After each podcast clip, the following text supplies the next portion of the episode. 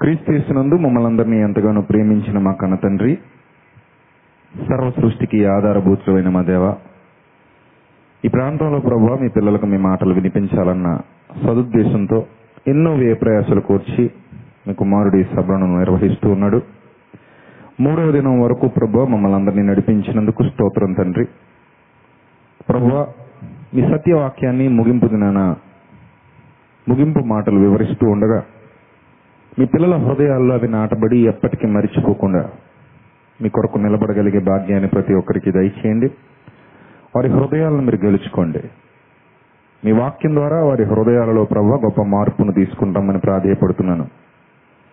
తండ్రి ఆకాశమందు ఆసీనులైన మీ ఎదుట నిలువబడి మీ వాక్యాన్ని ప్రకటిస్తూ ఉండగా మేము అనుకున్న విధంగా మీ మాటలు బోధించక మీరు వ్రాయించిన భావాన్ని ఏమాత్రం పాడు చేయకుండా మీ పిల్లలకు ఉపదేశించడానికి తగిన జ్ఞానాన్ని వివేకాన్ని మరి ముఖ్యంగా మా ఎందు మీరు నివసింపజేసిన మా అందరి ఆదరణకర్త అయిన పరిశుద్ధాత్మ దేవుని సహాయాన్ని మెండుగా ప్రసాదించమని వెత్తబడుతున్న వాక్యాన్ని దుష్టుడెత్తుకుని పోకుండా కాపాడుకోగలిగే శక్తి సామర్థ్యాలు మీ పిల్లలకు దయచేయమని. క్రీస్తు నామంలో ఈ ప్రార్థన మనవులు అడిగి వేడుకొనిచున్నాం. మా కన్న తండ్రి. ఆమెన్. ప్రియమైన దేవుని పిల్లలరా దేవాది దేవుని మహాదయను బట్టి గత రెండు దినాలుగా ఎన్నో వాస్తవాలు దైవ గ్రంథంలో నుండి మనం నేర్చుకుంటూ వచ్చాం. ఈరోజు ముగింపు దినం ముగింపు మాటలుగా ఈ సభను ముగించుకోవడానికి ఈ చివరి వాక్య సందేశాన్ని మనం వినబోతున్నాం. భయభక్తులతో శ్రద్ధాశక్తులతో దేవుని వాక్యాన్ని వినాల్సిందిగా మీ అందరికీ ప్రభు పేరట మనవి చేస్తూ ఉన్నాను. దేవుడు తన రక్షణ సంకల్పాన్ని తన కుమారుడైన క్రీస్తు ద్వారా ప్రారంభించిన తర్వాత క్రైస్తవ్యం అనేది భూమి మీద ప్రారంభమైంది. ఎంతో మంది క్రీస్తునికి అడుగు పెట్టారు. ఎంతో మంది క్రీస్తును రక్షకునిగా అంగీకరించారు. తమ పాప నివారణ కోసం పాప నివృత్తి కోసం. పాపం నుండి విడుదల పొంది ఆ మహాలోకాన్ని సాధించాలని మరణానంతరం జీవితం ఉందని దానికి రుజువు యేసుక్రీస్తే చూపించారని మూడో దినాన్ని తిరిగి లేచారని. అవన్నీ గమనించినటువంటి ఆనాటి ప్రజానీకం. యేసుక్రీస్తు ప్రభు వారిని ఆశ్రయించటం ఆయన బోధన ఆశ్రయించటం ఆయన ఏర్పాటు చేసిన ఆయన రాజ్యంలో అనగా ఆయన సంఘంలో సభ్యులుగా చేరటం. ఆనాటి అపోస్తులు ప్రారంభ సంఘ క్రైస్తవులు బోధించినటువంటి బోధలకు చెవియొక్కి ఆ బోధలో ఉన్న సారాన్ని గ్రహించి అనేక మంది తమ జీవితాన్ని ప్రభువుకు అప్పగించడం అనేది జరిగింది. నాట నుండి నేటి వరకు చాలా మంది ప్రభువుకు తమ జీవితాలను అప్పగిస్తున్నారు. చాలా మంది రక్షణ భాగ్యాన్ని పొందుకోవాలన్న ఆశతో పరుగులు తీస్తున్నారు. చాలా మంది పరలోకానికి చేరిపోవాలన్న తపనతో తాపత్రయంతో ఈ మార్గంలోనికి వస్తున్నారు. అది వాక్యం వినిన వారి గురించి నేను మాట్లాడుతున్నాను. వాక్యం వినకుండా కేవలం వారి బలహీనతలను క్యాష్ చేసుకునే వాళ్ళు కొందరు చెప్పిన అబద్ధాలు నమ్మి ఈరోజు సంఘాలు నిండుతున్నాయి వాళ్ళందరూ క్రైస్తవులు కాదు ఎవడు నాకు పడి ఏడ్చినా నేను బహిరంగంగా మాట్లాడతాను నేను ఎవరికి భయపడను నేను ఎవరికి తలంచను ఆకాశం ముందు ఆశీరుడైన ఆ దేవుని ఎదుట నేను మాట్లాడుతున్నాను. ఈరోజు చాలా సంఘాలు అప్పులు తీరాలని ప్రభువుని నమ్మిన వాళ్ళు రోగాలు తగ్గాలని ప్రభువుని నమ్మిన వాళ్ళు సమస్యలు పోవాలని ప్రభువుని నమ్మిన వాళ్ళు పిల్లలు పుట్టాలని ప్రభువుని నమ్మిన వాళ్ళు పెళ్ళిళ్ళు జరగాలని ప్రభువుని నమ్మిన వాళ్ళు చెత్త చెత్త విషయాలన్నిటి కోసం ప్రభువుని నమ్మినటువంటి గుంపు వాళ్ళందరూ కూడా సంఘాలుగా కొనసాగుతున్నారు. వాళ్ళెవరూ దేవుని సంఘాలు కాదు. వాళ్ళకి దేవునితో ఎంత మాత్రం సంబంధం లేనే లేదు. ఎందుకంటే వారు సువార్తను వినిన వారు కాదు వారు సువార్తను అంగీకరించిన వారు కూడా కాదు. సువార్తను అంగీకరించకుండా నేను క్రీస్తుని నమ్మాను అన్నవాడు దేవుని లెక్కలోనికి రాడు. చాలా మంది అన్యజనులు కూడా మాకు ఏసుక్రీస్తు అంటే నమ్మకమే మా ఇంట్లో ఆయన ఫోటో కూడా ఉందంటారు. వాళ్ళు కూడా క్రైస్తవులేనా? అవునా? క్రైస్తవుల వాళ్ళు? కాదు కదా? వాళ్ళు కూడా మాకు ఏసుప్రభు అంటే నమ్మకం అండి. మేము ఎక్కడికి వెళ్ళినా చర్చి కనబడుతూ ముద్దు పెట్టుకుంటాం కళ్ళ కొద్దుకుంటాం అంటారు. మా ఇంట్లో మా దేవుళ్ళందరి ఫోటోలతో పాటు మేము యేసుప్రభు ఫోటో కూడా ఉంటుంది. మాకు యేసుప్రభు అన్న కూడా నమ్మకమే అంటారు. అంత మాత్రం వాళ్ళు క్రైస్తవులు అయిపోలేదు. వాళ్ళది ఒక గుడ్డి నమ్మకం. అంటే లాటరీ టైప్లో ఒక రెండు మూడు నాలుగు ఐదు ఆరు అని ఏడు నెంబర్లు వేసుకుంటే ఇది కాకపోతే ఇది ఇది కాకపోతే ఇది ఎవరొకరు కరుణించకపోతారన్నది వాళ్ళ ఆశ. నాలుగు గుళ్ళు దగ్గర దండం పెట్టి నాలుగు గుళ్ళు దగ్గర దేవుడు కొబ్బరికాయ కొడితే చాలు. ఏదో దేవుడు మనల్ని కరుణిస్తాడన్న ఆశలో చాలా మంది చర్చి దగ్గర కూడా కొబ్బరికాయలు కొట్టేవాళ్ళు ఉన్నారు. చర్చి దగ్గర కూడా అగరత్తులు వెలిగించి వచ్చేవాళ్ళు. చర్చి దగ్గర లేకపోతే కొవ్వొత్తులు వెలిగించి వచ్చేవాళ్ళు. మనకు సమాజంలో చాలా మంది కనబడుతూ ఉంటారు. వాళ్ళందరూ క్రీస్తుని నమ్మిన వాళ్ళని మీరు అనుకుంటే అది అది బైబిల్ ఆమోదించే విశ్వాసం కాదు. అలాంటి విశ్వాసాలు ఈరోజు క్రైస్తవ్యంలో ఉన్న విశ్వాసాలు కూడా. ఎందుకు ప్రభువుని నమ్ముకున్నాం అంటే అప్పులు తీరతాయని నమ్ముకున్నాను తీరాయని చెప్పేవాళ్ళు మరి అన్యులకు తీరట్లేదేమో వీళ్ళకి మాత్రమే తీరుతున్నాయేమో పనికి మాలి సాక్ష్యాలు. అన్యులకు తీరట్లేదు అప్పులు మీకు మాత్రమే తీరుతున్నాయా అన్యులు ఎవరు అప్పులు చేయట్లేదు వాళ్ళు ఎవరికి అప్పులు తీరట్లేదు. ఓ నీకు ఒక్కడదానికి అప్పులు నీకు ఒక్కడదానికి తీరిపోయాయి మరి. సిగ్గైనా ఉండదేమో ఇలాంటి విషయాలు చెప్పడానికి. నాకు రోగం తగ్గిపోయింది. ఆ అన్యులు తగ్గట్లేదా రోగాలు? అన్యులకు తగ్గట్లేదా చెప్పు? మాకు పిల్లలు పుట్టారు. అన్యులకు పుట్టట్లేదా? మాకు ఒక్కడికే ఉద్యోగం వచ్చింది. దిక్కుమల్ల ప్యూర్ ఉద్యోగం. అన్యులకు ఇంకా మంచి ఉద్యోగాలు వస్తున్నాయి. దానికి ఏమంటావు మా దేవుడు నాకు ప్యూర్ ఉద్యోగం ఇచ్చాడు నువ్వు రోడ్డు మీద నిలబడి అరుస్తుంటే వాడు ఎవడో వచ్చి అంటాడు మా దేవుడు మాకు ఇంజనీర్ ఉద్యోగం ఇచ్చాడు నా కొడుక్కి. ఏంట్రా చెప్తున్నా బయటికి పోంటాడు ఆ తర్వాత ఏం చేసి మొహం తీసుకెళ్ళి ఎక్కడ పెట్టుకుంటావు? ఒక ప్యూన్కే నువ్వు ఇంత రెచ్చిపోతుంటే వాడు ఇంజనీరు. నువ్వేం చేస్తావు అంటున్నాను?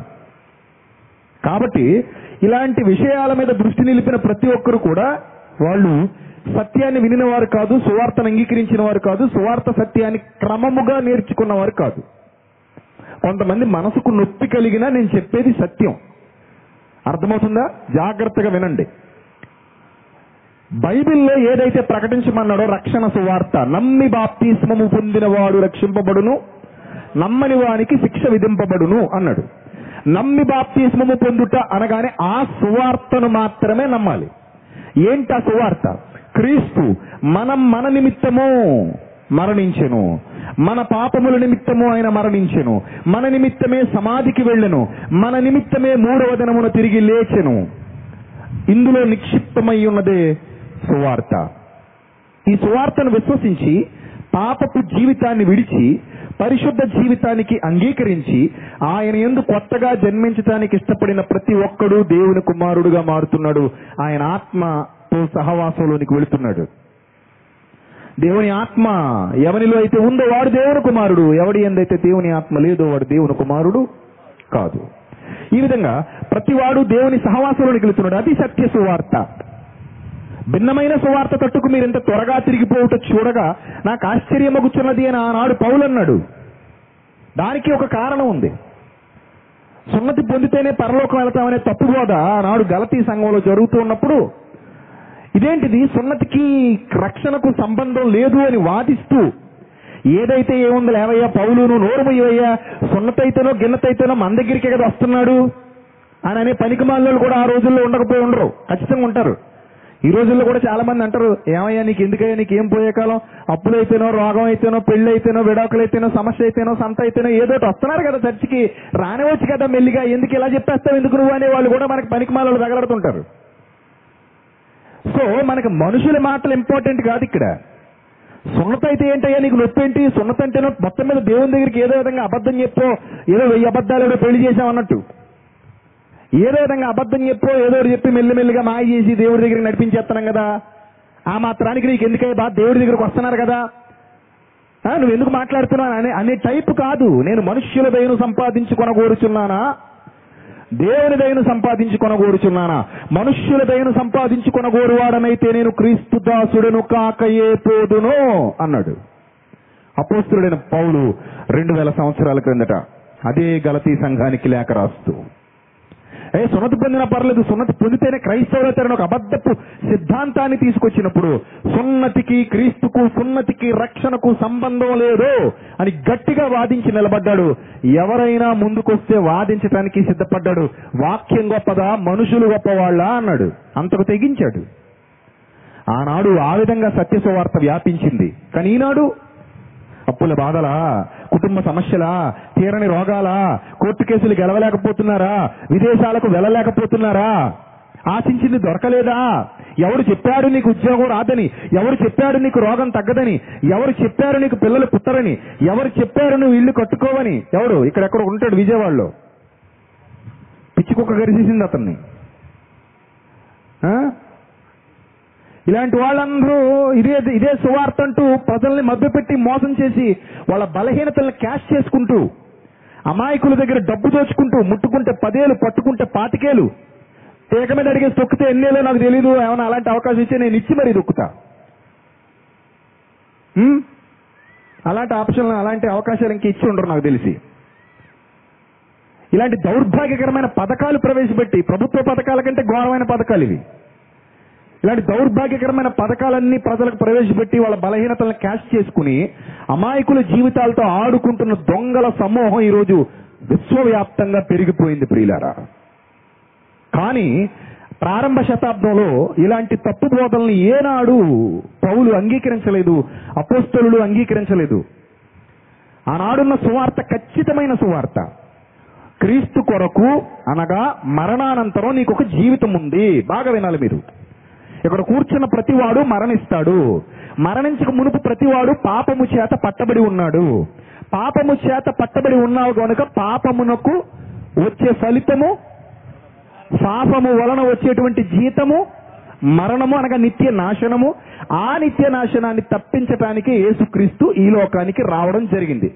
ఆయన ఎందు విశ్వాసం ఉంచేవాడికి కలగబోయే మేలు టూకీగా మీరు చూడగలిగితే ఒక మొక్కలో ఆయన ఎందు విశ్వాసం ఉంచేవాడికి కలగబోయే మేలు యోహాను సువార్త ఐదవ అధ్యాయము ఇరవై నాలుగో వచ్చిన చూడగలిగితే ఆయన ఎందు విశ్వాసం ఉంచేవాడికి కలిగే మేలు యోహాను సువార్త ఐదవ అధ్యాయము ఇరవై నాలుగో వచనం. నా మాట విని నన్ను పంపిన వాని ఎందు విశ్వాసం ఉంచువాడు నిత్య జీవము గలవాడు. వాడు తీర్పులోనికి రాక మరణములో నుండి జీవములోనికి దాటేశాడని మీతో నిశ్చయముగా చెప్పుచున్నాను. ప్రభు ఈ లోకానికి రావటంలో గల ప్రధానమైన ఉద్దేశం నా ఎందు విశ్వాసం ఉంచేవాడు మరణములో నుండి ఎక్కడికి దాటేశాడట?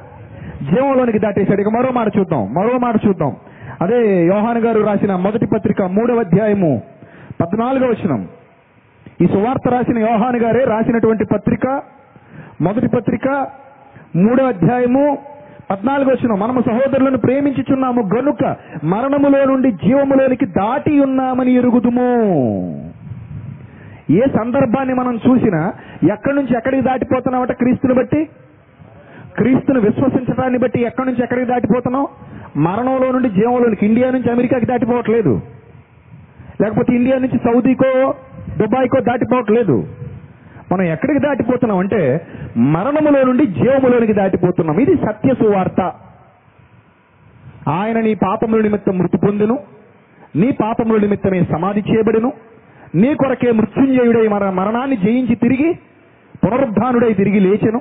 ఇదే అవకాశాన్ని నీకు ఇవ్వబోతున్నాడు. మరణం తర్వాత నీకు జీవితం ఉంది. నువ్వు చని చనిపోయిన తర్వాత ఇక్కడ అంతా అయిపోయింది అనుకుంటారేమో ఏమీ అయిపోలేదు. చనిపోయిన తర్వాతే అసలైన జీవితం ఆత్మకు సంబంధించిన జీవితం ప్రారంభమవుతుంది. ఆ జీవితం క్రీస్తు ద్వారానే నీకు లభిస్తుంది. గనుక క్రీస్తును నమ్మిన వాడు మరణములో నుండి జీవములోనికి దాటిపోతున్నాడు. పాపము నుంచి విడిపించబడుతున్నాడు. అట్టివాడు తీర్పులోనికి రాక అనే పదం అక్కడ వాడబడింది. వాడు తీర్పులోనికి రాక మరణము నుండి ఎక్కడికి పోతున్నాడు నేరుగా? జీవానికి పోతున్నాడు. వాడికి తీర్పు ఉండదు. ఎందుకంటే ఆయన ఎందుకు విశ్వాసం ఉంచిన వాడు వాడు పాప శుద్ధుడైపోయాడు. పాపం విషయంలో శుద్ధుడైపోయాడు కనుక వాడికి తీర్పు ఉండదు. మరణములో నుండి నేరుగా జీవములోనికి దాటిపోతాడు. ఇది క్రీస్తు ద్వారా మనకు అనుగ్రహింపబడినటువంటి గొప్ప రక్షణ. ఈ రక్షణను వదిలేసి భూమి మీద ఉన్న అల్పకాల సుఖభోగాల కోసం అల్పకాల జీవితం కోసం అల్పకాల సంతోషాల కోసం అల్పకాల ఆనందాల కోసం క్రీస్తును మీకు పరిచయం చేసి అదే మీకు క్రీస్తు ఇవ్వబోతున్నాడని నమ్మబలికి అజ్ఞానంగా మిమ్మల్ని మూర్ఖత్వంలో ముంచేసి సాతాను సంబంధులుగా సాతాను సంఘాలుగా ఈరోజు చాలా మంది విస్తరించిపోయారు. అవన్నీ ఈ రోజు పచ్చని చెట్లుగా కనబడుతున్నప్పటికీ ఒకరోజు మొత్తానికి ఎండిపోయి అగ్నిలో వేయబడబోతున్నాయి. ఇది సత్యం. సర్వోన్నతుడైన దేవుని ఎదుట నిలువబడి మాట్లాడుతున్నాను. ఇది సత్యం. వారు ఈరోజు పచ్చగా కనబడవచ్చు కానీ ఒకరోజు వాళ్ళందరూ అగ్ని గంధకాలకు సిద్ధమైపోతున్నారు. అగ్నిగుండానికి బలి కాబోతున్నారు. కారణం దైవద్రోహానికి పాల్పడిన వారు గనుక. ప్రియులరా ఇక అసలు విషయానికి వస్తే ఎవరైతే నిజమైన సువార్తను అనగా సత్య సువార్తను అనగా క్రీస్తు ద్వారా రక్షణ పాపక్షమాపణ విమోచన లభిస్తుందని విశ్వాసమనున్నది నిరీక్షింపబడు వాటి యొక్క నిజస్వరూపమని రాబోవునవి అనగా అదృశ్యమైనవి ఉన్నవనుటకు మన దగ్గరున్న రుజువని ఎవరైతే విశ్వసించి క్రీస్తులకు వచ్చారో అంటే మరణానంతరం నేను నా ప్రభువుని చూడబోతున్నాను ఒక మహాలోకానికి నేను వెళ్ళిపోబోతున్నాను ఈ శాశ్వతమైన జీవితం ఇది కాదు. ఇక్కడ ఈ జీవితం కొంతకాలం మాత్రమే ఉంటుంది. ఇక్కడ నుంచి నేను వెళ్ళిపోయిన తర్వాత శాశ్వతమైన జీవితాన్ని సంపాదించుకోబోతున్నానని ఎవరైతే ఆయన ఎందు విశ్వాసం ఉంచి బ్రతికారో వారు ఒక మహాలోకానికి వారసులు కాబోతున్నారు. అలా క్రైస్తవ్యులోనికి ప్రవేశించారు. సంఘం కట్టబడింది. సంఘం చక్కగా అభివృద్ధి పొందుతూ ఉన్నటువంటి కాలం. వాళ్ళలో కూడా సంఘం అభివృద్ధి పొందుతూ ఉన్నప్పుడు వాళ్ళలో కూడా కొంతమంది సాతాను యొక్క బారిన పడ్డారు. సాతాను ఎవరిని వదలలేదు. అదే మీకు మొదటి రోజు జ్ఞాపకం చేశా. ఏంటంటే అది మీలో ఎవరిని మింగేద్దామా అని? అర్థమవుతుందా? ఎవరిని మింగుతున్నాయని గర్జించు సింహము వలె వాడు వెదకుచూ తిరుగులాడుచున్నాడు. సత్యమెరిగిన వారినే కొంతమందిని మింగాలనుకున్నాడు వాడు. సత్యంలో కొనసాగుతున్న వారినే నాశనం చేయాలనుకున్నాడు వాడు. ఆనాడు సత్య సువార్తను విని అంగీకరించి దాని ప్రకారంగా జీవించాలనుకున్న వారినే తప్పు త్రోవలోనికి తీసుకుని పోవాలనుకున్నాడు వాడు. వాడే అపవాది. ప్రియులరా దేవుడు వాడి గురించి ముందుగానే ఇన్ఫర్మేషన్ ఇచ్చాడు. అపోస్తుల్లోకి ఇన్ఫర్మేషన్ ఇచ్చాడు. చూడండి ఒక్కసారి. లోకాసు వార్త. దయచేసి మీ అందరి చేతిలో ఉన్నటువంటి దేవ జీవ గ్రంథాన్ని తెరిచి. లోకాసు వార్త. పదవ అధ్యాయము. లోకాసు వార్త పదవ అధ్యాయము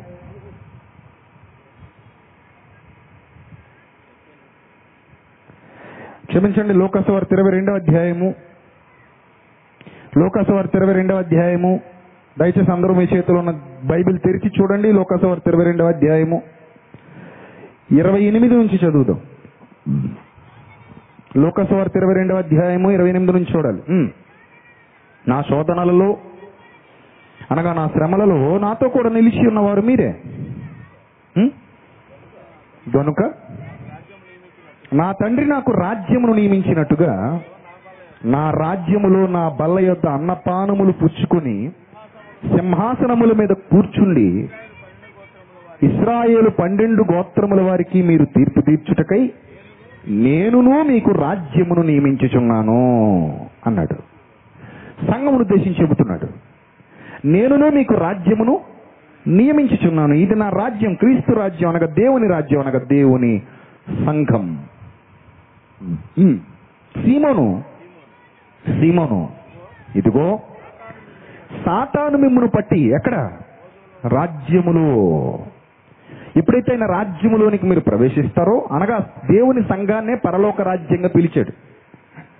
పరలోక రాజ్యము అనే పదానికి మరొక అర్థం ఏంటి? దేవుని రాజ్యము లేక దేవుని సంఘము అని అర్థం.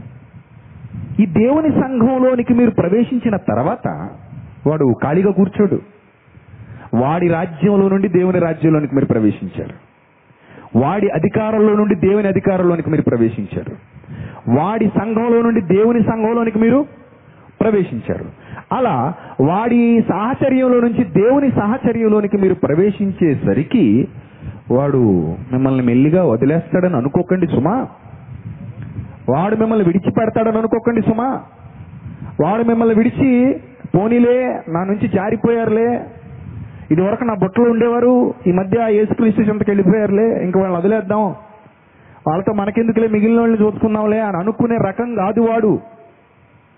వాడు ఏమంటున్నాడంటే వాడు ఎంత దుర్మార్గుడు అంటే యేసుక్రీస్తు ప్రభు వారు తెలియజేస్తున్నారు. పేతు పేతురుతో చెప్తున్నారు. పేతురు సీమోను సీమోను ఇదిగో సాతాను మిమ్మల్ని పట్టేసి గోధుమల వలె జల్లించుటకు మిమ్మల్ని కోరుకున్నాడయ్యా. సాతాను మిమ్మల్ని పట్టి ఎలా జల్లించాలని కోరుకున్నాడట? గోధుమలు ఎలా జల్లిస్తారండి? ఎప్పుడైనా చూసారా? గోధుమలు జల్లించడం పెసలు జల్లించడం మినుములు జల్లించడం చూసారా? ఆ జల్లెళ్ళు కూడా ప్రత్యేకంగా ఉంటాయి. ఇద్దరు మనుషులు నిలబడతారు. చెక్కతో చేసి ఉంటాయి ఇటు ఒకటి పట్టుకుంటాడు అటొకడు పట్టుకుంటాడు. పెసలు మినుములు పంట వచ్చిన తర్వాత ఈ ఏరియాలో పండుతాయి పండవు మరి నాకు తెలీదు. పండుతాయా? పెసల మినుములు పండుతాయి మీకు? ఆ పెసల మినుములు పంట వచ్చిన తర్వాత అందులో కొన్ని మట్టి పిల్లలు ఉండిపోతాయి. చిన్న చిన్న మట్టి బెడ్డలు చిన్న చిన్నవి. ఉండిపోతాయి కదా. వాటిని నలగొట్టి ఇంటికి తెచ్చుకుంటారు. మట్టితో పాటు వచ్చేస్తాయి పెసలు మినుములు. ఇంకా పెసల్లో అయినా మట్టి కనబడద్దేమో కానీ మినుముల్లో మట్టి అసలు కనబడదు. ఎందుకంటే గ్యారంటీ కలర్లో ఉంటుంది అది. నల్ల నిగనగలాని నలుపులో ఉంటాయి. మట్టి రంగులోనే ఉంటాయి అవి. సో కనబడవు. అలాంటి టైంలో వాళ్ళు జల్లెడ తీసుకుంటారు. పెద్ద జల్లెడ. అటు పక్క ఒకడు ఇటు పక్క ఒకడు నిలబడతాడు పట్టుకుంటాడు. మధ్యలో పోస్తారు కొడతారు అటు ఇటు ఇటు అటు ఇటు అటు. ఎలా ఊగుతాయి తెలిసి అందులో ఉన్న పెసలు? సర్ సర్ మన సౌండ్ వస్తా ఉంటది. అలా జల్లించేద్దాం అనుకుంటున్నాడు పేతురు మిమ్మల్ని. ఎప్పుడు? నా రాజ్యాల్లోనికి మీరు ఎంటర్ అయిన దగ్గర నుంచి మీకు ఇదే పని ఇంకా. నా రాజ్యంలోనికి మీరు ఎంటర్ అయిన దగ్గర నుంచి ఇదే పని మిమ్మల్ని జల్లించి పడేస్తాడు వాడు. వాడు వదలడు మిమ్మల్ని. వాడు అలా జల్లించాలని మిమ్మల్ని కోరుకుంటున్నాడు. నాకు ఆ పేతురునిచ్చేయి ఆ యాకోబునిచ్చేయి ఆ తోమానిచ్చేయి ఆ యోహాన్నిచ్చేయి అంటున్నాడు. యాకోబునిచ్చి యోగునిచ్చేయని అడిగినట్టు. ఒకప్పుడు యోగును కోరుకున్నాడు కదా నిన్న కదా యోగు గురించి విన్నారు మీరు. మొదటి వర్తమానంలో. ఒకప్పుడు యోగును కోరుకున్నట్టు వీళ్ళను కూడా ఇచ్చేయమని కోరుకుంటున్నాడు వాడు. అప్పుడు ప్రభు అంటున్నారు సరే వాడు కోరుకున్నాడు దేవుడేమో ఇచ్చేశాడు. దేవుడేమో వాడు కోరుకున్నాడు దేవుడేమో పరీక్షకు రెడీ చేశాడు. పరీక్ష వద్దని దేవుడు చెప్పడు ఎవరికైనా పరీక్ష ఉంటుంది. అది నాకైనా ఉంటుంది మీకైనా ఉంటుంది ఎవరికైనా ఉంటుంది. ఆ పరీక్షలో గెలిచిన వాడే వీరుడు పరలోకానికి వారసుడు. ఆ పరీక్షలో ఎవడైతే ఓడిపోతాడో వాడు ఓటమి పాలైన వాడు పరలోకానికి అనర్హుడవుతాడు. గమనించాలి. మిమ్మల్ని కోరుకోలేను కానీ నేను నేనేమని వేడుకున్నానంటే తండ్రిని ముప్పై రెండు వచ్చినప్పుడు తండ్రి ఈ పేతురు నమ్మిక తప్పిపోకుండా నేను నీ కొరకు వేడుకున్నాను. ఈ పేతురు నమ్మిక తప్పిపో తప్పిపోకూడదు ఇప్పుడు తండ్రి ఎందుకంటే ఇతను కొంచెం అటు ఇటు ఉండేవాడు. ఈరోజు కూడా చాలా మంది చూడండి వాక్యం వింటారు. ఇదే రైట్లో అనిపిస్తుందని నాకు అంటాడు. మళ్ళీ ఎవరి దగ్గరికి వెళ్తాడు? అరే రే మరి ఇదేంటి అదేంటి ఇదేంటి అదేంటి అనే టక్ మన కొడతాడు. అంతే. మళ్ళీ అటు సెట్ అయిపోతాడు. మళ్ళీ కొన్నాళ్ళకి మళ్ళీ సత్యవాక్యం విన్నాడు అనుకోండి మళ్ళీ ఇటు వస్తాడు. మళ్ళీ ఎవడో టప్మని కొడతాడు మళ్ళీ అటు పోతుంటాడు. వీళ్ళందరూ డౌట్ క్యాండిడేట్స్ అంటే వీళ్ళు లేట్ టైప్ గాలికి చెదర కొట్టబడే పుట్టులు అంటోళ్ళు. అటు కాదు ఇటు కాదు. అటు సత్యం కోసం నిలబడరు ఇటు అసత్యం కోసం నిలబడరు. ఇంకా గట్టిగా మాట్లాడితే అసత్యానికే ఒక మార్క్ ఎక్కువ వేస్తారు కానీ సత్యం వైపు మాత్రం అసలు ఉండరు. ఇలాంటి క్యాండిడేట్స్ ఉంటారు. సో యేసుక్రీస్తు ప్రభు వారు అన్నారు తండ్రి ఈ పేతురు విషయమై నేను మిమ్మల్ని వేడుకుంటున్నాను తండ్రి. ఇతను నమ్మిక తప్పిపోకూడదు తండ్రి. ఈ పేతురు నమ్మిక తప్పిపోకుండానట్లు అన్నాడు. నేను వేడుకుంటుంది. అంటే తండ్రికి ప్రార్థన చేశాడు. తండ్రి ఇతను పడిపోయేలా ఉన్నాడు. ఇతని పరిస్థితి బాగాలేదు చూస్తుంటే కొంచెం ఇతను దొరికిపోయేలా ఉన్నాడు శాతానికి ఇతను దొరికిపోతాడేమో నాకు డౌట్ కొడుతుంది. సో ఇతను నమ్మిక తప్పిపోకుండా కాపాడండి అని తండ్రిని వేరుకున్నాడు అప్పుడు పేతురుతో ఏమంటున్నాడంటే నీ మనసు తిరిగిన తర్వాత నీ సహోదరులను స్థిరపరచుమని చెప్పాను. నీ మనసు తిరిగిన తర్వాత నీ సహోదరులను కూడా స్థిరపరచు. సాతాన్ మిమ్మల్ని కోరుకున్నాడు మిమ్మల్ని విడిచిపెట్టాడు వాడు. అక్కడ నుంచి పేతురికి కౌంట్ డౌన్ ప్రారంభమైపోయింది. ప్రభు నీతో చెరలోకి కూడా వచ్చేస్తానన్న పెద్ద మనిషి మూడు సార్లు బొంకుతాడు. నాకు యేసుప్రభు ఎవరో తెలియదు అంటాడు. ఆ తర్వాత ఆయన మరణించడం తిరిగి లేవటం తర్వాత శిష్యులందరికీ కనబడడం పేతురికి కూడా కనబడడం ఇవన్నీ జరుగుతాయి. తర్వాత ఇంకా ఆయన కనబడ్డ కదా వెళ్ళిపోతాడు. సుమారు నలభై దినాలు మధ్యలో కొన్ని రోజులు గ్యాప్. ఆ టైంలో యేసుక్రీస్తు ప్రభు వారు ఎప్పుడైతే మరణించారో మరణించి తిరిగి లేచారో పేతురు అపోస్తులు అందరూ డైలమాలో పడిపోతారు. ఎందుకంటే ఆయన బ్రతుకుండగా నేను మిమ్మల్ని అనాథలుగా విడవను అని వాగ్దానం చేస్తాడు వాళ్ళకి. నేను సదాకాలం మీతోనే ఉంటాను మిమ్మల్ని అనాథలుగా విడవను. నేను మరలా తిరిగి వస్తాను మీరు కంగారు అయిపోకండి మీరేం భయపడకండి నేను ఎప్పుడు మీతోనే ఉంటాను. నేను ఎప్పుడు మిమ్మల్ని ఆదరిస్తూ ఉంటాను. మీరు భయపడకండి. నేను మిమ్మల్ని అనాథలుగా మాత్రం విడువను అని ప్రభువు వాగ్దానం చేశాడు. ప్రభు చేసిన ఆ వాగ్దానాలు గుర్తున్నాయి కానీ ప్రభు మీద విశ్వాసం మాత్రం సరిగా లేదు.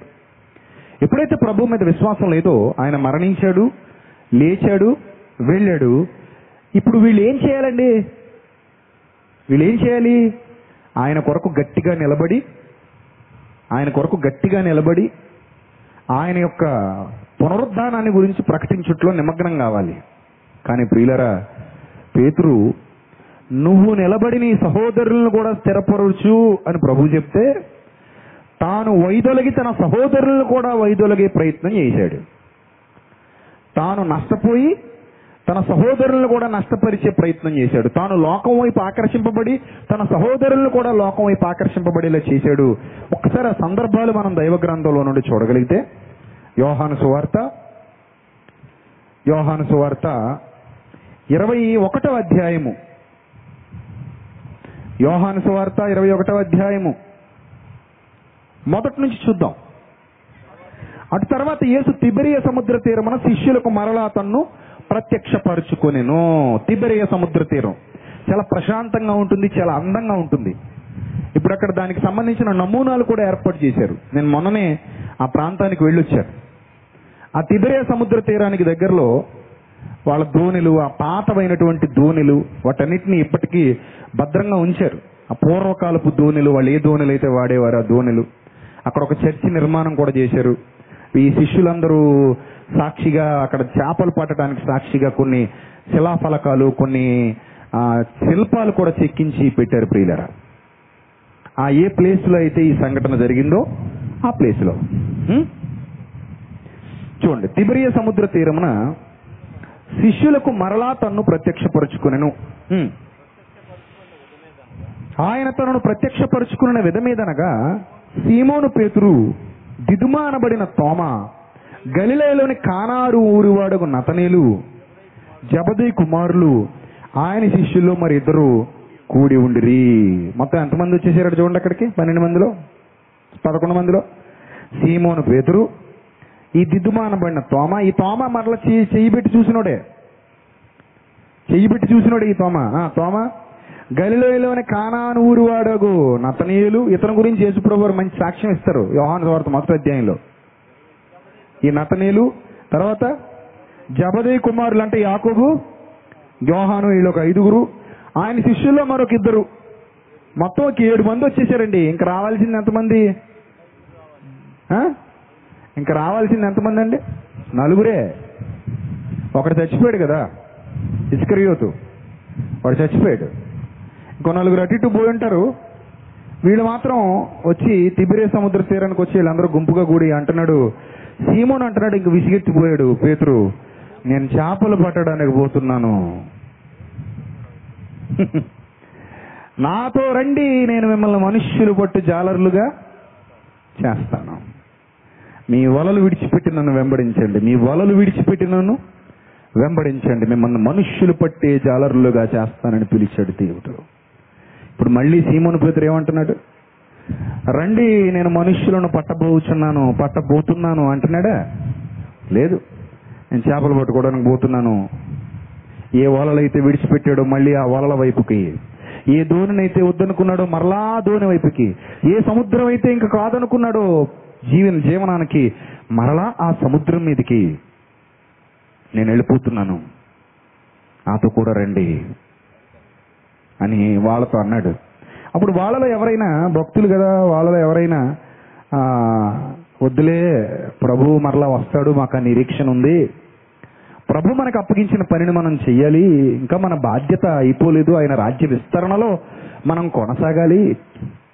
ప్రభు మనకి ప్రత్యక్షపరుచుకున్నాడు కదా ఆయన మరణించాడు కదా తిరిగి లేచాడు కదా. ఈ తోమ అయితే వేలు పెట్టి కూడా చూశాడు కదా. సో ఆయన వెళ్ళిపోయాడని మనం అనుకుంటున్నాం కానీ మళ్ళీ రాడు అన్న భ్రమలోకి ఎందుకు వెళ్ళిపోవాలి? మళ్ళీ వస్తాడు ఆయన వెళ్ళినవాడు వచ్చాడు మళ్ళీ వస్తాడు అనే విశ్వాసాన్ని కానీ నమ్మకాన్ని కానీ ఏ ఒక్కరూ కనపరచలేదు. గమనించండి జాగ్రత్తగా. ఏ ఒక్కరూ కనపరచలేదు. ఏ ఒక్కరూ కనపరచకపోగా. ఉం. ఏమంటున్నారట సీమోన్తో? మేమును నీతో కూడా వచ్చేదమని మేము కూడా వచ్చేస్తాం మమ్మల్ని కూడా తీసుకెళ్ళిపో. చూసారా? మేము కూడా వచ్చేస్తాం మమ్మల్ని కూడా తీసుకెళ్ళిపోయి ఎందుకంటే ఇన్నాళ్ళు ప్రభు ఉన్నాడు అన్నం పెట్టేశాడు. ఆయన కూడా పోయాం. రొట్టెలంటే రొట్టెలు తిన్నాం. చేపలంటే చేపలు తిన్నాం. అంత గొప్పవాడితో తిరిగాం కాబట్టి అందరూ మనల్ని గౌరవించారు మనకు అన్నం పెట్టారు. ఇప్పుడు మొత్తం అంతా ఆయనకు వ్యతిరేకం అయిపోయింది. ఇప్పుడు ఆయన పక్షాన అంటూ ఎవరు లేరు. ఈ సిచ్యువేషన్లో మనం ఆయన మీద డిపెండ్ అయితే బతకలేము బతికి బట్ట కట్టలేము ఏదో మాట అంటే అన్నాడు కానీ మిమ్మల్ని అనాథలుగా విడువను అని ఏదో మాట అంటే అన్నాడు కానీ ఇంకా ఆయన మాత్రం ఏం చేయగలడు? వెళ్ళిపోయాడు కదా. ఆయన మాత్రం ఏం చేయగలడు? ఇంకా మనకు అయిపోయింది. ఇప్పుడు మనం చేపలు పట్టకపోతే మనం బ్రతుకు వెళ్ళేలాగా చేయదు. మనం ఎదురు చెయ్యాలి ఇప్పుడు. మనం ఎదురు చెయ్యాలి. ఏం చేయకపోతే ఎలా కుదురుతుంది? అనే భావనలో దేవుని పనిని మరిచిపోయి దేవుని బాధ్యతను మరిచిపోయి దేవుడు అప్పగించిన గొప్ప గొప్ప బాధ్యతల్ని వెడనాడి వాళ్ళు సుమారు ఏడుగురు వీళ్ళందరూ పిల్లర్స్ అండి. చేపలు పట్టుకుందామని పోయినోళ్ళు మామూలు కాదండి. అందరూ పిల్లర్స్ గట్టివాళ్ళు. ఒక్కొక్కడు ఒక్కో సైన్యులంటుడు. అలాంటి గొప్ప యోధులే నీరు గారిపోయారు ప్రియులరా. అలాంటి గొప్ప యోధులు నీరు గారిపోయారు. ఏం చేయాలో అర్థం కావట్లేదండి. ఏం చేయాలో తెలియట్లేదు. ఇప్పుడు ప్రభు చూస్తే మనతో లేడు ప్రభు వెళ్ళిపోయాడు. ఇప్పుడు మనం ఇలా ఉండిపోతే ఎలా మనం బతకాలి కదా? పదండి చేపలు పట్టుకుందాం. పోనీ ఎవడైనా మనం మనుషులు పెట్టే జాలర్లం అన్నాడు కదా ప్రభు అని ఒక్కడు కూడా అనలేకపోయాడు అందులో. అంటే అప్పటికి వాళ్ళందరి ఆలోచనలు కూడా లోకం మీద భయంతో కూడుకున్నటువంటి పరిస్థితిలో ఉన్నారు. రేపేమి సంభవిస్తుందో అనే భయం. కానీ వాళ్ళు అంతకు ముందు విన్న బోధలనే మరిచిపోయారు. రేపటిని గూర్చి చింతించకుడి వాళ్ళు ఎదురుగా బోధించిన బోధైనది గమనించండి. వాళ్ళందరినీ కూర్చోబెట్టి ప్రభు బోధించిన బోధైనది ఎస్ రేపటిని గూర్చి చింతించొద్దు అన్నది ప్రభు బోధించిన బోధ. రేపు రేపు రేపు ఏమైపోతుందని చింతించకండి. ఆకాశ పక్షుల్ని చూడండి పశువుల్ని కాకుల్ని చూడండి అడవిలో పువ్వుల్ని చూడండి. వాటిని మీ పరలోకపు తండ్రి పోషించట్లేదా? మీరు వాటికంటే పిచ్చుకల కంటే మీరు శ్రేష్ఠులు కారా? మీరు నా పనిలో ఉండండి నమ్మకంగా కొనసాగండి. నా నీతిని నా రాజ్యాన్ని మొదట వెతకండి. ఈ మాటలన్నీ వాళ్ళకే చెప్పబడ్డాయి. వాళ్ళందరూ విన్నారండి. వాళ్ళందరూ విన్నారు. విని కూడా దాని ఎందు విశ్వాసాన్ని నిలుపలేకపోయారు. భక్తి శ్రద్ధలతో దేవుని మీద మనస్సు పెట్టలేకపోయారు. ఆయన అనుసరించలేకపోయారు. ప్రియులరా చాలా మంది వాక్యం వింటారు. అందరూ ఖచ్చితంగా నిలబడరు. నిజం నేను చెప్పేది. నేను చాలా చిన్నగా సువార్త వయసులో సువార్త పనిలో నేను చాలా చిన్నవాడిని నాకంటే పెద్దవాళ్ళు నాకంటే వయసున్న వాళ్ళు నాకంటే మంచి సువార్థికులు ఇంకా చాలా మంది ఉండుండొచ్చు. ఉన్నారు కూడా. అలాంటి నేనే నా సువార్త పరిచర్యలో చాలా మంది వెనక్కిపోవడం నా కళ్ళతో నేను చూశాను. అంటే ప్రభు కొరకు నిలబడతానని వాగ్దానం చేసి ప్రభు మాటలను అంగీకరించి ఆ క్షణంలో వేడెక్కిపోయి ఆ తరువాత మెల్లిగా వాక్యానికి దూరం అయిపోయి లోకంలో పడిపోయిన లోకానికి లొంగిపోయిన ఎందరో ఉన్నారు. సత్యాన్ని స్వీకరించామని చెప్పుకుంటూ లోకానికి దగ్గరైపోయినటువంటి ప్రజలు. సత్యాన్ని ఆశ్రయించామని చెప్పుకుంటూ లోక వ్యామోహానికి మరలా కక్కిన దానికి కుక్క తిరిగినట్టుగా వెళ్ళిపోయినటువంటి ప్రజలు. వీళ్ళందరూ ఎందుకల్లా వెళ్ళిపోయారు? ఎవరిని మింగుదునాయని గర్జించు సింహము వలె వాడు ఏం చేస్తున్నాడు?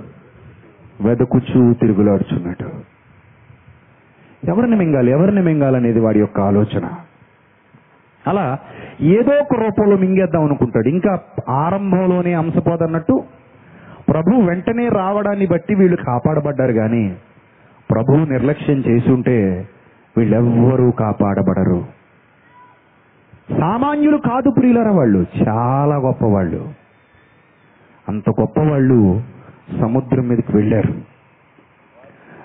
వారు వెళ్ళి దోణి ఎక్కి దోణి ఎక్కి ఎక్కిరి కానీ ఆ రాత్రి ఏమీ పట్టలేదు. చూసారు అందరు వెళ్ళారు కానీ ఏమీ పట్టలేదు. సూర్యోదయం అగుచుండగా ఏసు ధరిని నిలిచెను. అయితే ఆయన యేసు అని శిష్యులు గుర్తుపట్టలేదు. ఆయన యేసు అని శిష్యులు గుర్తుపట్టలేదు. యేసు పిల్లలారా భోజనమునకు మీ యొద్ద ఏమైనా ఉన్నదా అని వారిని అడుగగా. లేదని వారు ఆయనతో చెప్పిరి. మాకి ఏమీ లేదయ్యా. నువ్వెవరో వచ్చావు.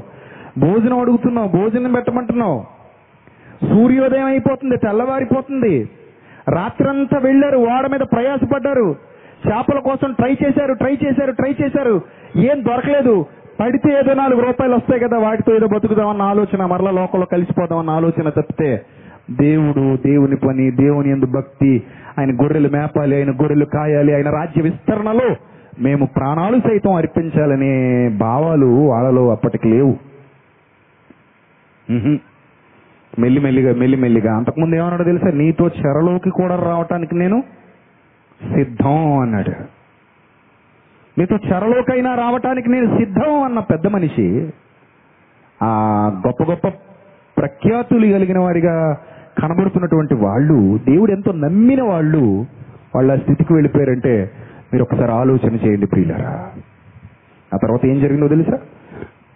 యేసు పిల్లలారా భోజనమునకు మీ యొద్ద ఏమైనా ఉన్నదాని వారిని అడుగగా లేదని వారు ఆయనతో చెప్పినప్పుడు ఆయన దోని కుడి పక్కన వల వేయుడి మీకు దొరుకునని చెప్పిన కొనుక వారు అలాగు వేయగా చేపలు విస్తారముగా పడినందున వల లాగలేకపోయిరి.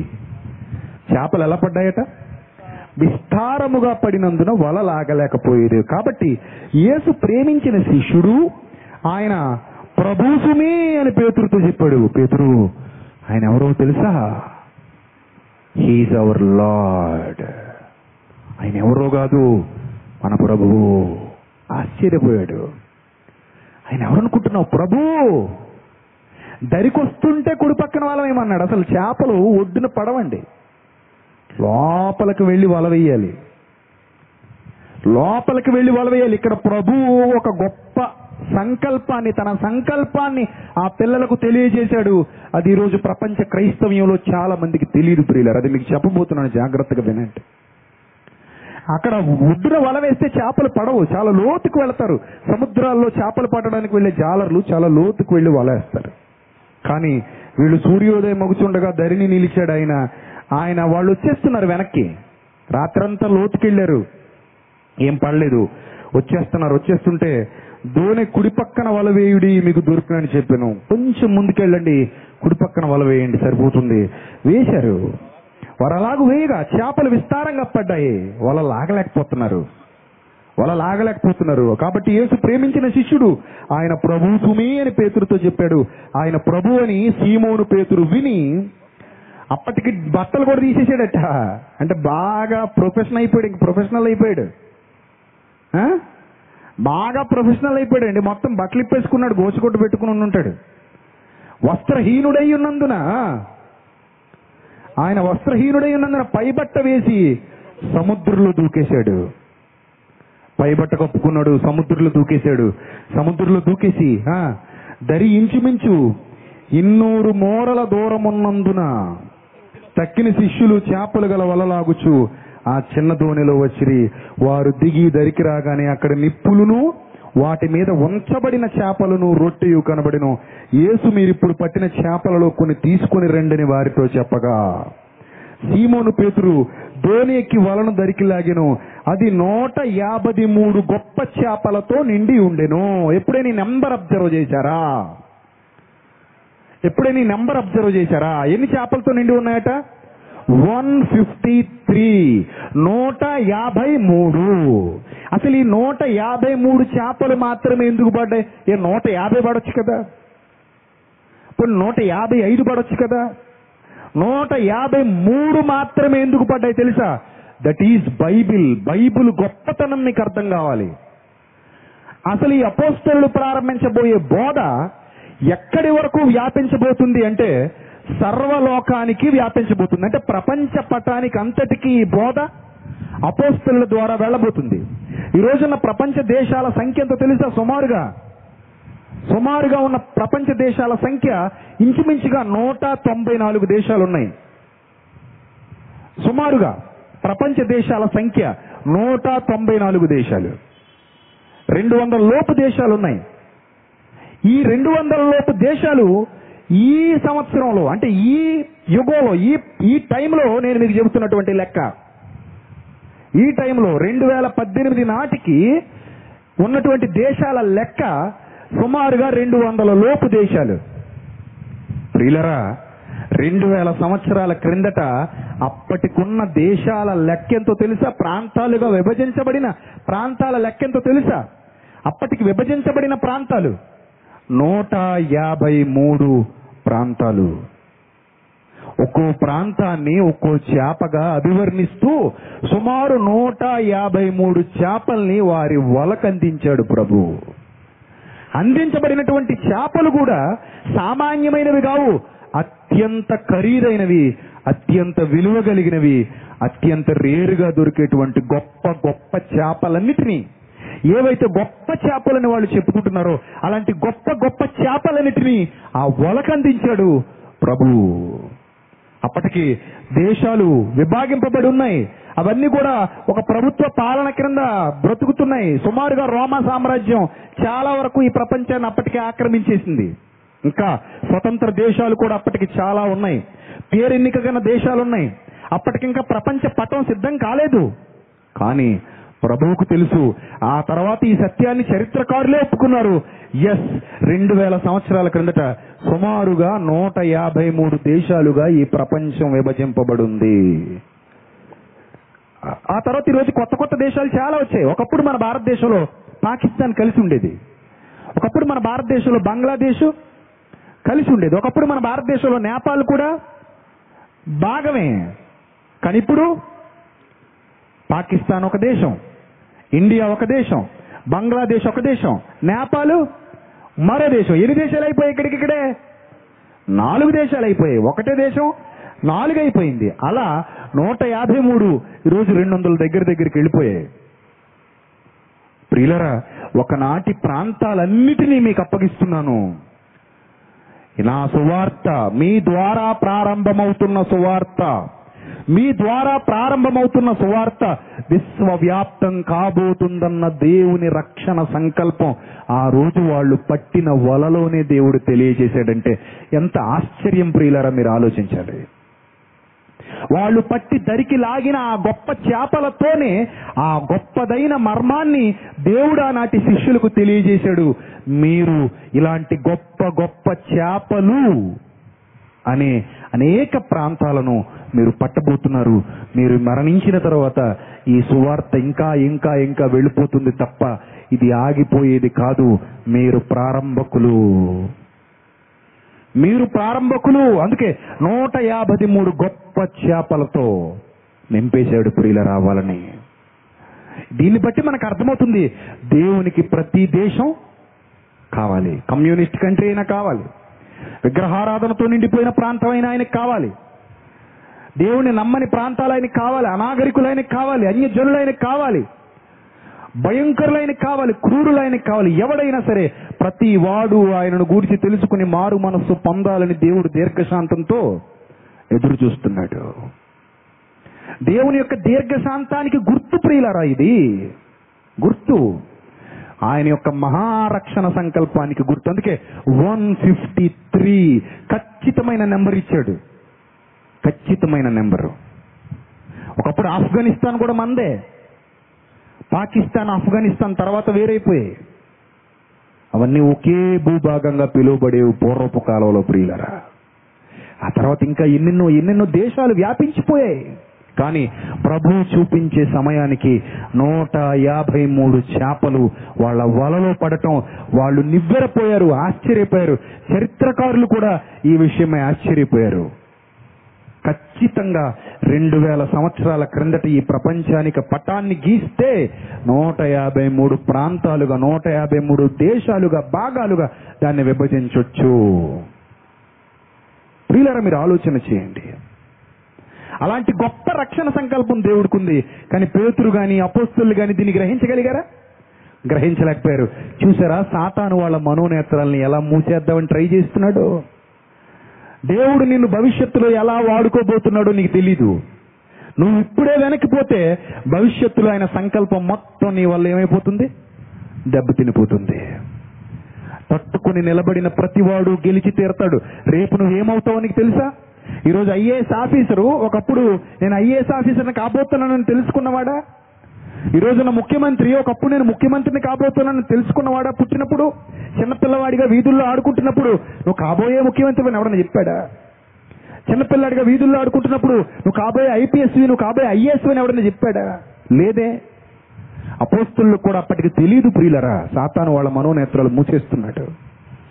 ప్రపంచానికి వీళ్ళే దిక్కని ప్రపంచానికి వీళ్ళే ఆధారమని ప్రపంచాన్ని వీళ్ళే నడిపించబోతున్నారని ప్రపంచానికి వీళ్ళే సత్యసువార్తను వ్యాపింపజేసే స్తంభాలుగా పునాదులుగా మారబోతున్నారని వీళ్ళు రాసిన పత్రికలు సువార్తలే వీళ్ళు రాసినవే ప్రపంచానికి ఆధారం కాబోతున్నాయి భవిష్యత్తులో అన్న వాస్తవాలు వీళ్ళ కానాడు తెలీదు.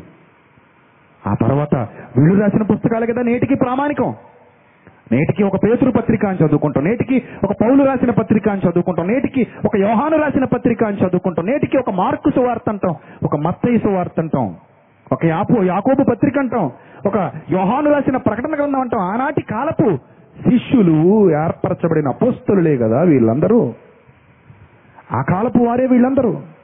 ప్రియులరా ఇక్కడ జరిగిన ఈ అద్భుతం అనంతరం అందులోనే కొన్ని చేపలు తీసుకురండి అన్నాడు. అందులోనే కొన్ని చేపలు తీసుకురండి అని చెబితే చేపలు అత్యంత విస్తారంగా పడ్డాయి. వారు దిగి రాగానే అక్కడ నిప్పులు యేసు మీరు ఇప్పుడు పట్టిన చేపల్లో కొన్ని తీసుకురండి అని వారితో చెప్పగా సీమోను పేతురు దోనికి వలలాగాడు అది నూట యాభై మూడు గొప్ప చేపలతో నిండి ఉండెను. చేపలంత విస్తారంగా పడినను వల పిగలలేదు వల పిగలదు. చేపలంత విస్తారంగా పడినా వల ఏమవలేదట తెగల్లేదు. యేసు రండి భోజనం చేయడని వారితోనూ ఆయన ప్రభు అని వారికి తెలిసినందున నీవెవడవని శిష్యులలో ఎవ్వడు ఆయన అడుగు తెగింపలేదు. అందరూ అలా మౌనంగా ఉన్నారు. ఎందుకంటే వాళ్ళు తప్పు చేస్తున్నారు. ఆ సంగతి వాళ్ళకి అర్థమైంది. ప్రభు ఇక మనతో లేడు ప్రభు ఇక మనకు రాడు అని భ్రమలోనికి వెళ్ళిపోయారు. ఈ రోజు కూడా చాలా మంది ఏమనుకుంటారు తెలుసా? దేవుడు నాతో ఉండడండి. దేవుడి సహాయం నాకు లభిస్తుందంటారా? దేవుడు నాతో ఉంటాడంటారా? దేవుడు నాకు మేలు చేస్తాడంటారా? దేవుడు నన్ను బలపరుస్తాడంటారా? దేవుడు నన్ను నన్ను కాపాడతాడంటారా? నేను చేస్తున్న ఈ కార్యానికి దేవుడు నాకు సహాయం చేస్తాడంటారా అనుకున్న అల్ప విశ్వాసులు చాలా మంది ఉన్నారు. ఒక్కసారి గురి వద్దకు పరిగెత్తాలనుకున్నప్పుడు మరలా వెనక్కి తిరిగి చూడకూడదు. గురి యొద్దకు పరిగెత్తాలనుకున్నప్పుడు పరిగెత్తటమే. ప్రభునందు విశ్వాసం ఉంచి మనుష్యులకు భయపడాల్సిన అవసరత లేదు. ప్రపంచమంతా ఏకమైపోయినా సరే ప్రభు ఒక్కడు నీ పక్కనుంటే నీ వెంట్రుక కూడా ఎవ్వడు ఏమి చేయలేడు. అర్థమవుతుందా? ప్రభు ఒక్కడు నీ పక్షానుంటే నీ వెంట్రుకను కూడా ఎవడు కత్తిరించలేడు. అది ఆయన ఇచ్చిన భరోసా. సర్వలోక న్యాయాధిపతి ఆయన. సర్వోన్నతుడైన సర్వాధికారి సర్వ సృష్టికర్త కానీ వీళ్ళలో అవిశ్వాసం అల్ప విశ్వాసం వ్యర్థమైన వాటి కోసం ప్రాకులాట. అల్పకాలం ఉండిపోయే వాటి కోసం ప్రాకులాట. ఖచ్చితంగా చావైన బ్రతుకైన ప్రభు కోసమే అని నిలబడే ధైర్యాన్ని సత్తాన్ని కోల్పోయి చేపల కోసం పోయారు. ప్రభు ఆ రహస్యాన్ని వాళ్ళకి తెలియజేయకపోయి ఉంటే ఒక పేతురు లేడు ఒక యోహాను లేడు ఒక యాకోబు లేడు ప్రియులరా. వారు మరలా లోకానికి ఆకర్షింపబడుతున్నారు. వారు మరలా లోకం వైపు అడుగులు వేస్తున్నారు. వారు మరలా లోకాన్ని చూడాలనుకుంటున్నారు. మరలా లోకం వైపుకు వెళ్ళిపోయి ఏదో సాధించాలన్న తపనతో తాపత్రయంతో దేవుని పక్షాన పనిచేయకుండా లోకం పక్షాన పనిచేయాలనుకుంటున్నారు ఈరోజు ఇలాంటి వాళ్ళు ఎందరు ఎందరండి మనం చూస్తున్నాం. భయం భయం భయం. ఎందుకు భయం? దేనికోసం భయం? ఏ ఎవరిని చూసి నీకు భయం? నీ పక్షానున్న ప్రభు యొక్క సామర్థ్యం నీకు అర్థమైతే అసలు నీకు భయమే ఉండదు. అసలు భయపడాలన్న ఆలోచనే నీకు రాదు. నేను భయపెట్టేవాడే నీ ప్రభువును చూసి భయపడతాడు తప్ప నీ వెనకున్న శక్తిని చూసి భయపడతాడు తప్ప నువ్వు భయపడాల్సిన అవసరత ఎంత మాత్రం? లేదు. ఏం తినాలో ఏం తాగాలో అని బెంగ పెట్టుకుని డేలా పడిపోవాల్సిన అవసరత లేదు. ప్రభువునందు విశ్వాసం ఉంచిన వాడు సింహంలా నిలబడతాడు. గర్జించు సింహాన్ని ఎదుర్కోవడానికి. ప్రభువునందు విశ్వాసం ఉంచిన వాడు ధైర్యంగా నిలబడతాడు. ఆయన బోధ నిమిత్తం పోరాడటానికి ప్రభువునందు విశ్వాసం ఉంచిన వాడు గొప్ప గొప్ప కార్యాలు చేస్తాడు. ఏమో నీ ద్వారా దేవుడు ఏం చేయబోతున్నాడో. ఏమో దేవుడు నిన్ను ఎలా వాడుకోబోతున్నాడు ఈ విషయం ఆనాడు బట్టలిప్పుకుని సముద్రం మీద తిరుగుతున్న పేతురికి తెలియదు మర్చిపోకండి. సిగ్గుపడిపోయాడు ప్రభు వచ్చాడనగానే అయ్యో బట్టలు లేవు బట్టలు లేవు అని పై చేయి పైన గుడ్డ కప్పుకుని సముద్రంలో దూకేశాడట. అంటే అవయవాలు కా కనపడకుండా కాపాడుకోవాలనుకుంటున్నాడు ఆ మాయకుడు. అవయవాలు కనపడకుండా లుంగి కట్టుకుని ఇంట్లో కూర్చున్నప్పుడు తొందరగా చుట్టాలు వచ్చేసారనుకోండి అమ్మమ్మమ్మమ్మ తొందర తొందరగా చొక్క కోసం పరిగెత్తేస్తారు చూశారు? ఆ? ఎందుకంటే చొక్క ఇప్పుడు కూర్చున్నాడు సిగ్గుపడిపోతాడు. ఎవరో వచ్చేసారు బాగా కొత్తోళ్ళు గొప్పోళ్ళు. కంగారైపోతుంటాడు. అలాగే పేతురు కూడా కంగారైపోయి దూకేశాడండి. ప్రభువయ్యా అన్నాడంతే యోహాను. ప్రభువయ్యా దూకేశాడు. మీరు పట్టిన వాటిలో కొన్ని చేపలు తెచ్చుకోండి అన్నాడు. ఆ కొన్ని చేపలు వాళ్ళు తెచ్చారు కాల్చారు మీరే తినేయండి. మీరే తినండి. అంటే ఏ ఏ ప్రాంతాలకు వాళ్ళు వెళ్ళబోతున్నారో ఆయనే నిర్దేశిస్తున్నాడు అన్నమాట ఏ ఏ ప్రాంతాలకు వాళ్ళు అడుగు పెట్టబోతున్నారో ఆయన సంకల్పంలో ఉంది. ప్రియులరా అక్కడి నుంచేనండి వారి యొక్క పరిచర్య ప్రారంభమైంది. చూడండి ఏమంటున్నాడు? యేసు వచ్చి ఆ రొట్టెను తీసుకుని వారికి పంచిపెట్టను అలాగే చేపలను కూడా పంచిపెట్టను. యేసు మృతులలో నుండి లేచిన తర్వాత శిష్యులకు ప్రత్యక్షమైనది. ఇది మూడవసారి అంటే రెండు సార్లు కనబడ్డా కూడా వాళ్ళకి ఏం సరిపోలేదు? ధైర్యం సరిపోలేదండి మీరు గమనించండి. చనిపోయాడు తిరిగి లేచాడు కనబడ్డాడు. మళ్ళీ ఇంకోసారి వచ్చాడు మళ్ళీ కనబడ్డాడు. అయినా వీళ్ళకి ఏం సరిపోలేదు? ధైర్యం సరిపోలేదు విశ్వాసం సరిపోలేదు. ఇప్పుడు మరలా మూడవసారి ఇప్పుడు సెట్ అయిపోవాలి పేతురు. శిష్యులారా మీరందరూ సెట్ అయిపోవాలి. మిమ్మల్ని వాడు చెల్లించేద్దాం అనుకుంటున్నాడు. మిమ్మల్ని వాడు చెల్లించేద్దాం అనుకుంటున్నాడు. ఏదో ఒక విధంగా మాయ చేసి మోసం చేసి మిమ్మల్ని మరలా ఈ పాపపు లోకంలో కలిపేద్దాం అనుకుంటున్నాడు. ఏదో విధంగా మరలా అజ్ఞానంలోనికి తీసుకుపోదాం అనుకుంటున్నాడు. ఏదో మోహాన్ని మీకు ఎరగా వేసి మిమ్మల్ని లాక్కుని పోదాం అనుకుంటున్నాడు. జాగ్రత్త బీ కేర్ఫుల్ వాడి మాయలోనికి మీరు వెళ్ళకూడదు. మంచి యవ్వన కాలంలో ఉన్నారు. మంచి యవ్వన దశలో ఉన్నారు. దేవుని కొరకు వాడబడవలసిన వారు మీరు. దేవుని కొరకు ఉపయోగపడవలసిన వారు మీరు. సత్య సువార్తను సంధించి సమాజంలోనికి ఆ బాణాన్ని విడిచిపెట్టవలసిన వారు మీరు. మీరే దేవుని అంబుల పొదిలో బాణాలుగా మారవలసిన వారు మీరే ఇలా అయిపోతే ఎలా? మీరే ఇలా వెనక్కి తగ్గిపోతే ఎలా? మీరే మీ విశ్వాసాన్ని కోల్పోతే ఎలా? ధైర్యంగా నిలబడండి బలంగా నిలబడండి. మిమ్మును బలపరుచు వాని యందు మీరు సమస్తమును చేయగలరు. వారు భోజనం చేసిన తర్వాత అదే పేతుడిని చూసి యోహాను కుమారుడు అయిన సీమోను వీరికంటే నీవు నన్ను ఎక్కువగా ప్రేమిస్తున్నావా? అని అడిగాడు. అప్పుడు అంటున్నాడు అవ్వా నేను నిన్ను ప్రేమిస్తున్నాను నీవే ఎరుగుదు అంటున్నాడు. ఏం ప్రేమించాడండి? అదే నా ప్రేమించడం అంటే? ఆయన పని వదిలేసి ఆయన అప్పగించిన బాధ్యత వదిలేసి ఆయన చెప్పిన మాటలన్నీ గాలికి వదిలేసి మరలా బట్టలిప్పుకుని గొడ్లిప్పుకుని సముద్రం మీద పోయి చేపలు పట్టుకోవడమా? అదేనా ఆయన ప్రేమించడం అంటే? అదేనా ఆయన కోసం బ్రతకడం అంటే? ఇందులో మీకు ఎన్ని పాఠాలు కనబడతాయో తెలుసా? మేము దేవుణ్ణి నమ్మేసుకున్నామండి. ఆ మేము దేవుణ్ణి నమ్మేసుకున్నాం. మేము దేవుణ్ణి నమ్మేసాం మేము దేవుణ్ణి నమ్మేసాం ఆదివారం చర్చికి వెళ్తాం ఫ్యాన్ ఎక్కడ ఉందో చూసుకుంటాం చక్కగా కూర్చుంటాం చెవట్లు పట్టుకుని తుడుచుకొని. ప్రశాంతంగా అక్కడ ఏదో చిల్లర బాక్స్ ఉంటుంది విన్నంతసేపు అలా తూగుతూ ఊగుతూ నిద్రపోతే ఏదో కొంచెంసేపు ఏదో మొక్కుబడికి ముద్ర వేయించుకోవడానికి వెళ్తాం. అయిపోయింది. ఆ తర్వాత పది రూపాయలు లోపే. చిల్లర ఎంతో కొంత అక్కడ పడేస్తాం. టాటా గుడ్ బై చెప్పేస్తాం ఇంటికి వెళ్ళిపోతాం. మళ్ళీ లోకంలో తెయ్యి రంగానే ఎగరడమే. ఇష్టం వచ్చినట్టు తిరగడమే. లోకానుసారంగా బ్రతకడమే. మళ్ళీ ఆదివారం గంట కొట్టింది. పోదాలండి మనకు సంఘం ఏడిసింది కదా అనుకోవడం. రెండు అందరూ అక్కడ కూర్చుందాం అనుకోవడం. ఎందుకు పెళ్ళిళ్ళకి రారు దినాలకు రారు సమం అయితే మోసుకుపోవడానికి రారు. నలుగురు సాయం పట్టాలంటే మళ్ళీ వీళ్ళే రావాలన్న ఆలోచనో ఏమో. లేదో రివాజ్గా వెళ్ళాలనో లేకపోతే లోక సంబంధమైన ఆశీర్వాదాలు ఏమైనా కలిసి వస్తాయనో ఎప్పుడు మన స్వార్థం కోసం మనం ఏడవడమే కదా. సో వెళ్ళాం కూర్చున్నాం వచ్చేసాం. ఇలాంటి జీవితం అసలు జీవితమైనా? ఒక్కసారి ఆలోచించండి. ఇలాంటి వాళ్ళందరూ నీకన్నా లోకానా అనే పనికిమాల పాటలో నాకెవరున్నారయ్యా? అబ్బా నీకే. నా ప్రాణం నీదే నా జీవం నీదే నా సమస్తం నీదే. నీకోసం చచ్చిపోతాను నీకోసం మేడెక్కి దూకిపోతాను. నీకోసం ఏవైనా చేసేస్తాను అవసరమైతే నా చర్మ ఒలిచి నీ పాతాల దగ్గర పెట్టేస్తాను.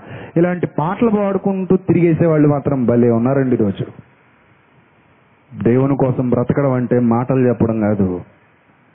నాలుగుతో కాదండి క్రియతో సత్యంతో ప్రభువుని ప్రేమించాలి. క్రియతో సత్యంతో ప్రభువును ప్రేమించాలి. నువ్వు దేవుని కొరకు అంటే సజీవంగా నీ దేహాన్ని ప్రభు పని కొరకు అప్పగించేయాలి. నువ్వు దేవుని కొరకు అంటే సజీవంగా నీ దేహాన్ని దేవుని పని కొరకు నలగొట్టడానికి ఇచ్చేయాలి. ప్రభువా నేను నీ కోసం నేను నీ కోసం అని అనుకున్నావంటే దానికి తగ్గట్టుగా నువ్వు బ్రతకాలి. లేదంటే వాళ్ళు లాక్కెళ్ళిపోతాడు. వాళ్ళు లాక్కెళ్ళిపోతాడు. నువ్వు నన్ను ప్రేమిస్తున్నావా నిజంగా సీమోను? అంటే ప్రభువా నీవే ఎరుగుదు అంటున్నాడు. ఎంత దొంగ చూడండి. ప్రేమిస్తున్నాను అంటే మరి ఎందుకు చేపలు పడ్డానికి పోయావు? నా పని మానేసి ఎందుకు మళ్ళీ వా- వలేసుకు వెళ్ళిపోయావు ఎందుకు వెళ్ళిపోయావు? నువ్వు అంటాడేమో అనుకున్నాడేమో.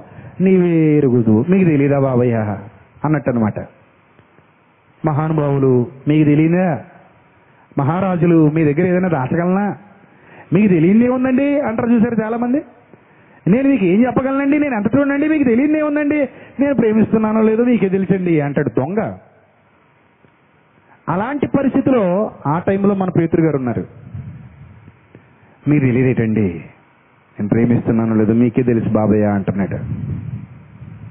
తర్వాత మళ్ళీ అడుగుతున్నాడు ప్రభు పేతురు నువ్వు నన్ను ప్రేమిస్తున్నావా? మళ్ళీ పేతురు నిజంగా నువ్వు నన్ను ప్రేమిస్తున్నావా? మూడోసారి అడిగినందుకు పేతురికి ఏం కలిగిందట? బాధ కలిగేసిందండి. ఆ వెళ్తే వెళ్ళానండి. ఏదో చేపల కోసం కక్కుతు పడ్డాను అనుకో ప్రభు వీళ్ళందరినీ కూడా తీసుకెళ్ళాను అనుకో ప్రభు అన్నిసార్లు చెప్పాలని నన్ను అన్నిసార్లు పొడిచి పొడిచి పొడిచి పొడిచి మరి నువ్వు నన్ను ప్రేమిస్తున్నావా ప్రేమిస్తున్నా నన్నే అడుగుతున్నావు అంటే నువ్వు వీళ్ళందరినీ తీసిపోయింది నేనే నీకు అర్థమైపోయింది కదా? ఆ?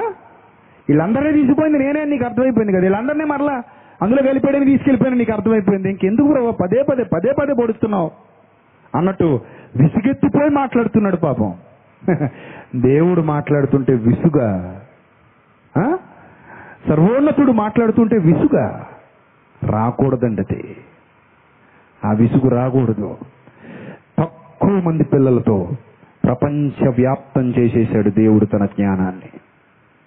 ఈ గ్రంథం రాయటానికి ఉపయోగపడ్డారే కొత్త నిబంధన ఇరవై ఏడు పుస్తకాలు. క్రొత్త నిబంధన ఇరవై ఏడు పుస్తకాలు రాయటానికి ప్రభు ఎన్నుకున్నది చాలా తక్కువ మందిని. సుమారు పద్నాలుగు పత్రికలు పౌలుతోనే రాయించేశాడు. చాలా తక్కువ మందిని ప్రభు ఎన్నుకున్నాడు. ఇరవై ఏడు పుస్తకాలు. ఆ తక్కువ మందితోనే విశ్వవ్యాప్తం చేసేసాడు దేవుడు తన జ్ఞానాన్ని. ఈరోజు ఎవరు బోధించాలన్నా వాళ్ళు రాసిన గ్రంథాలే ఆధారం ప్రియులారా.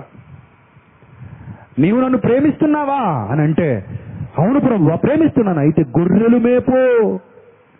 ప్రేమిస్తున్నానని చెప్పి చేపలు పట్టుకోవడానికి కుదరదు. ప్రేమిస్తున్నానని చెప్పి సంపాదనకు పోతానంటే కుదరదు. ప్రేమిస్తున్నానని చెప్పి ఉద్యోగానికి పోతాను వ్యాపారానికి పోతాను నేను ప్రభు పని చూడనంటే కుదరదు. నేను ప్రభు కోసం ఏమి చేయనంటే కుదరదు. నేను ప్రభు కోసం బ్రతకనంటే కుదరదు. నమ్ముకున్నాను కదా సరిపోతులే అంటే కుదరదు. ప్రభువు కోసం నువ్వు చేయవలసింది చాలా ఉంది. అందుకే నీ తల్లి గర్భంలో నిన్ను ఎన్నుకుని ఈ లోకానికి పంపించాడు. నీకు మాత్రమే ఈ సువార్తను వినే అవకాశాన్ని కల్పించాడు. ఎన్నిక లేని నిన్ను తన కుమారునిగా ఎన్నుకున్నాడు తన కుమార్తెగా ఎన్నుకున్నాడు. ప్రేమిస్తున్నానని చెప్పి ఎక్కడికో పోతానంటే కుదరదు. నా గొర్రెలు కాయి. నా గొర్రెలు మేపు. ప్రేమిస్తున్నానంటున్నావు కదా నా గొర్రెలు మేపు. ప్రేమిస్తున్నానంటున్నావు కదా నా గొర్రెలు కాయి. గొర్రెలు కాయకుండా గొర్రెలను మేపకుండా చేపలు పట్టుకోవడానికి పోయి ప్రేమిస్తున్నానని చెప్తున్నావంటి పేతురు? నీ మీద మీ మీద ఈ ప్రపంచ భారం మోపబడింది. సర్వలోకమునకు వెళ్ళి సర్వ సృష్టికి సువార్తను మీరు ప్రకటించాలి. ఈ బాధ్యతకు మీరు నాంది పలకాలి. మీ జీవితకాలం అంతా మీరు ఇలా పని చేయాలి కష్టపడాలి శ్రమపడాలి. ప్రభువుని అంగీకరించాను ఇంట్లో కూర్చుంటానంటే సరిపోదు. ప్రభువుని నమ్ముకున్నాను ఫ్యాన్ కింద కూర్చుని వెళ్ళిపోయానంటే సరిపోదు. ప్రభువుని నమ్ముకున్నాను రెండు పాటలు పాడి వచ్చేసాను సభలంటే సరిపోదు. ప్రభువుని నమ్ముకున్నాను చప్పట్లు కొట్టేశానంటే సరిపోదు. ప్రభువుని నమ్ముకున్నాను చిల్లర వేసేసానంటే సరిపోదు. జీవితం ఇవ్వాలి దేవుని కోసం. ఇస్తావా? ఇవ్వగలవా? ఇవ్వటానికి సిద్ధంగా ఉన్నావా? ఈ శరీరాన్ని సజీవయాగంగా ప్రభువుకు సమర్పించగలవా? నీ శరీరాన్ని శరీ సజీవయాగంగా ప్రభువుకి ఇవ్వగలవా? ఇవ్వకుండా నిన్ను పీడించేది అపవాది. ఇవ్వాలని నీకు నేర్పించేది ప్రభు. అలా ఇస్తే ఆయన ఏం స్వార్థపరుడు కాదు. ఆయనను బట్టి మీరు చూపిన ప్రేమను మరుచుటకు ఆయన అన్యాయస్తుడు కాదు. పరలోకం అనే ఒక మహాలోకం నీదే. ఆయన కూర్చున్న సింహాసనం మీదే నీకు చోటు. యుగ యుగాలు ఆయనతో ఆనందించే సంతోషించే భాగ్యం నీది. అనాది కాలంలోనే నిత్య జీవితాన్ని నీకు వాగ్దానం చేశాడు. ఈ ప్రపంచంలో అందరూ సమస్తాన్ని కోల్పోయిన గొప్ప వాళ్ళని చెప్పుకున్న వాళ్ళు గొప్ప గొప్ప స్థితిలో ఉన్నామని చెప్పుకున్న వాళ్ళు ధనంతో తొలతూగుతున్నామని చెప్పుకున్న వాళ్ళు పేరు ప్రఖ్యాతులు కలవాళ్ళమని గర్వించిన వాళ్ళు అందరూ నశించిపోవటం ప్రభువునందు విశ్వాసం ఉంచిన మృతుడు ధన్యుడు కావటం నువ్వు చూడబోతున్నావు. అదే ప్రకటన గ్రంథంలో చెప్తాడు పద్నాలుగో అధ్యాయంలో. ప్రభువునందు విశ్వాసం ఉంచిన మృతులు వాళ్ళు ధన్యులు కాబోతున్నారన్న విశ్వాసాన్ని దేవుడు మనకు రూఢిగా తెలియజేస్తున్నాడు ప్రియులర్. ఇదంతా నీకు అర్థమైన తర్వాత ఎలా ఉండాలో ఒక మంచి నిర్ణయాన్ని రాత్రి తీసుకోండి. తమ్ముడిని నేను సరిగా అబ్జర్వ్ చేశాను. నిన్న మొన్న ఆ చెయ్యి ఎందుకో? మరి యాక్సిడెంట్ అయిందో లేకపోతే పుట్టుకుతో అలా ఉందో తెలియదు రాముకి. పుట్టుకతోనే వచ్చిందట. మళ్ళా రెండు చేతులు ఒకలా లేవండి. పాపం ఏదైనా తీయటానికి ఇబ్బంది పడుతున్నాడు ఏదైనా మోయటానికి ఇబ్బంది పడుతున్నాడు ఆయన అలాగే చేస్తున్నాడు. ఈ చెయ్యి సరిగా లేనివాడు ఒకసారి ఒక- ఒక విధంగా చెయ్యి ఉన్నా లేనట్టే. ఎందుకంటే దాంతో పూర్తిగా ఏ పని తమ్ముడు చేయలేడు. నేను నేను చూసి చాలా బాధపడ్డాను. అయ్యో అవయవాలన్నీ బాగున్నాయి చెయ్యి ఒకటి ఇలా అయింది ఏంటో అనుకున్నాను. కానీ అది కూడా ఒక రకంగా మీ అందరికీ గుణపాఠమే. ఒక్క చెయ్యి లేనివాడు ఎక్కడో చెవిటికల నుంచి వచ్చి ఈ కంచికి చెరలో ఇలా సభ చేసి ఇంతమందికి వాక్యాన్ని నేర్పిస్తున్నాడే రెండు చేతులు బాగున్నోళ్ళు ఇంకెంత చేయాలంటే ఒకసారి ఆలోచించండి. ఒక చెయ్యి లోపం అండి. ఆయన అతని హృదయానికి లోపం లేదు. అతడు శరీరంలో లోపం కలిగిన వాడేమో కానీ హృదయంలో మాత్రం ఏ లోపం లేనివాడుగా కనబడుతున్నాడు. మీరు శరీరాల్లో ఏ లోపం లేదు కానీ హృదయాల్లో ఏదో లోపం ఉన్నట్టే కనబడుతున్నారు. ఒక్కసారి మిమ్మల్ని మీరు పరీక్షించుకోండి. సత్యం వినని వారైతే వెంటనే సత్యంలోనికి రండి. ఆ అబద్ధాన్ని విడనాడండి. సత్యంలో ఉన్నవారైతే మిమ్మల్ని మీరు దేవునికి సమర్పించుకోండి. దేవుని కొరకు ఉన్నతంగా బ్రతకండి. లేకపోతే మరణానంతరం వచ్చే సంతోషాన్ని ఆనందాన్ని మీరు కోల్పోతారు. ఆ తర్వాత మీరు ఎంత ఇచ్చినా ప్రయోజనం ఉండదు. ఆలోచించండి అర్థం చేసుకోండి జాగ్రత్త పడండి తలలో వంచండి ప్రార్థన చేసుకుందాం. క్రీస్తునందు మమ్మల్ని అధికముగా ప్రేమించిన మా కన్న తండ్రి. ఎంతవరకు విలువైన మీ జ్ఞానం. మీ పిల్లలకు ఉపదేశించడానికి మీరు ఎంతో సహాయం చేశారు. తండ్రి ఏమిచ్చి మీరు మనం తీర్చుకోగలం ప్రభు? మీరు నేర్పించిన జ్ఞానానికి హృదయపూర్వకంగా కృతజ్ఞతాస్థుతులు చెల్లిస్తున్నాం. మీ పిల్లల్ని ఇంకను బలపరచండి మీ కృపలు భద్రపరచండి. మీ కృపా బాహుళ్యం చొప్పున కరుణించండి కనికరించండి. మీ సన్నిధి కాంతులు నడిపించండి మీ సన్నిధానవర్తలుగా నిలువబెట్టండి. ఎల్లప్పుడూ యోగ్యమైన ప్రవర్తన కలిగిన వారే. మీ పిల్లలు వారు తెలియనట్లు సహాయం చేయమని. త్వరలో మా కొరకు రాని ఉన్న ప్రభువును మా ప్రియ రక్షకుడైనా క్రీస్తు నామంలో ఈ ప్రార్థన మనవులు అడిగి వేడుకునిచున్నాం. మా కన్న తండ్రి. ఆమెన్. అందరికీ